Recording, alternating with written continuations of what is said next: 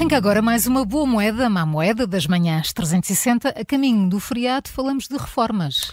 Falamos aumentos. de reformas, de aumentos de idades de reformas. Exatamente. Eh, Não sim. aumentos de Nas montante reformas, da reforma. não, na exatamente. idade, na idade. Eh, e porquê? Porque, de facto, saíram ontem, foram divulgados ontem eh, pelo INE, indicadores eh, sobre a esperança de vida que, de acordo com a lei, no fundo afetam aquilo que é a idade legal da reforma. Essa idade legal da reforma vai subir para os 66 anos e 7 meses em 2025. 2025 meses. Nunca mais. Se- Nunca mais. nunca mais, não é? Cada vez que nós... Estás quase, Carla. É verdade, é verdade. Cada vez, Isso não é bem não se assim, dizer, cada, por cada mês que passa alarga mais mês, mas tipo cenoura à É frente do cenoura, burro, não é? é a sensação da Não, cenoura. não é tanto assim. Uh, vai E é por um bom aumentando. Mais sinal, sete não é? É por um bom sinal. É por um bom sinal, significa que estamos a viver mais. Sim. São mais É. sete meses? Uh, são, atenção, não. Vai, vai- aumentar em 2025 para os 66 anos e 7 meses. Sim. São mais 3 meses Três, do que aquilo Era que. quatro. do do Sim, era exatamente, era isso. 66 anos e 4 meses este ano. Exatamente. Mas estamos a falar, atenção, 2025. Este ano e 2024 é 66 anos e, E quatro 4 meses. meses. e agora passa para 7 meses. Portanto, vão ser É mais 3 meses eh, de trabalho. Um, e isto, de facto, é, decorre do, do valor, do valor do- da esperança de vida eh, do INE, que no período entre 2021 e 2023, um, a esperança de vida aos 65 anos, isto é, quem tem 65 anos, ou quem tinha, eh, quem tem agora estes 65 anos, eh, em média vai, vai viver mais 19,65 anos, portanto, mais quase 20 anos. Portanto, Que vai bom. viver até aos 85 anos, quase em média. E, portanto, à medida que a idade, a esperança de vida vai aumentando, que as pessoas vivem mais, a idade de reforma também vai andando um pouco mais. Não na mesma medida, mas, Sim, mesma mas uma parte disso.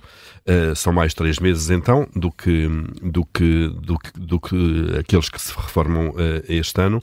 Uh, mas a evolução tem sido, tem sido grande. Até 2013, portanto, há um ano, se quisermos, uh, desculpem, há 10 anos, há uma década, até 2013, a idade normal de reforma estava nos 65 anos. É aquele, eu acho que é aquele número que toda a gente tem na de cabeça É, como sendo sim. a idade normal Sim, de reforma. sim, os 65. 65. Portanto, então para cá já, já, já aumentou um ano e sete meses. Já é bastante.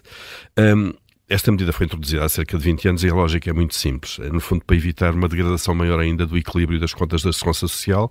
Uh, porquê? Como nós estamos a viver mais tempo com o envelhecimento da população, com os avanços da medicina e de condições de vida e por aí fora, portanto, a tal coisa boa que é vivemos até mais tempo, uh, estando mais vivos, mais, tempo vivos em idade de reforma, recebemos mais reformas, como é evidente.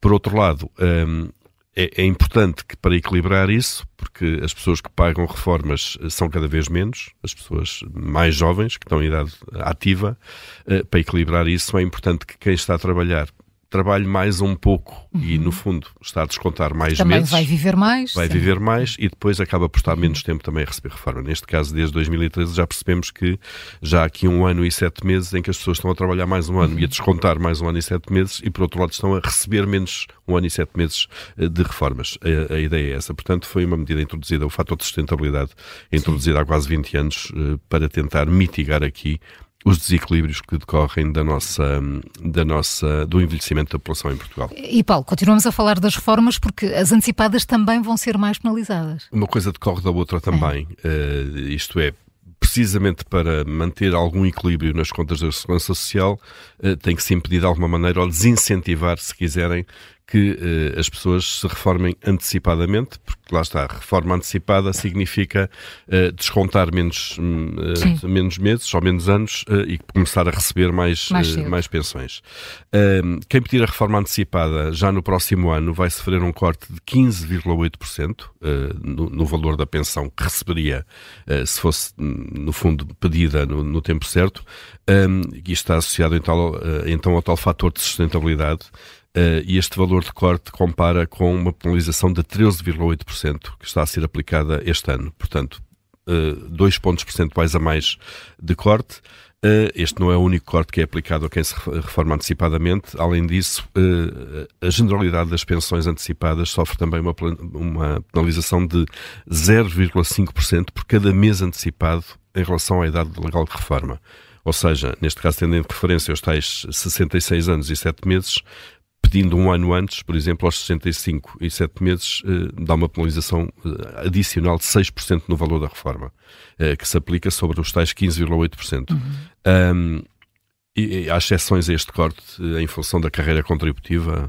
É preciso ter pelo menos 48 anos de contribuições, já evita, que já evitam o corte. Enfim, há outros detalhes depois que podem evitar este corte, mas genericamente a quem tiver carreiras normais, digamos, estes são os cortes aplicados, ou vão ser os cortes aplicados, 15,8% para a reforma antecipada, mais meio por cento por cada mês, e portanto é um incentivo às pessoas uhum. continuarem a, a, a, trabalhar, a descontar e depois a receberem menos reformas em, em vida.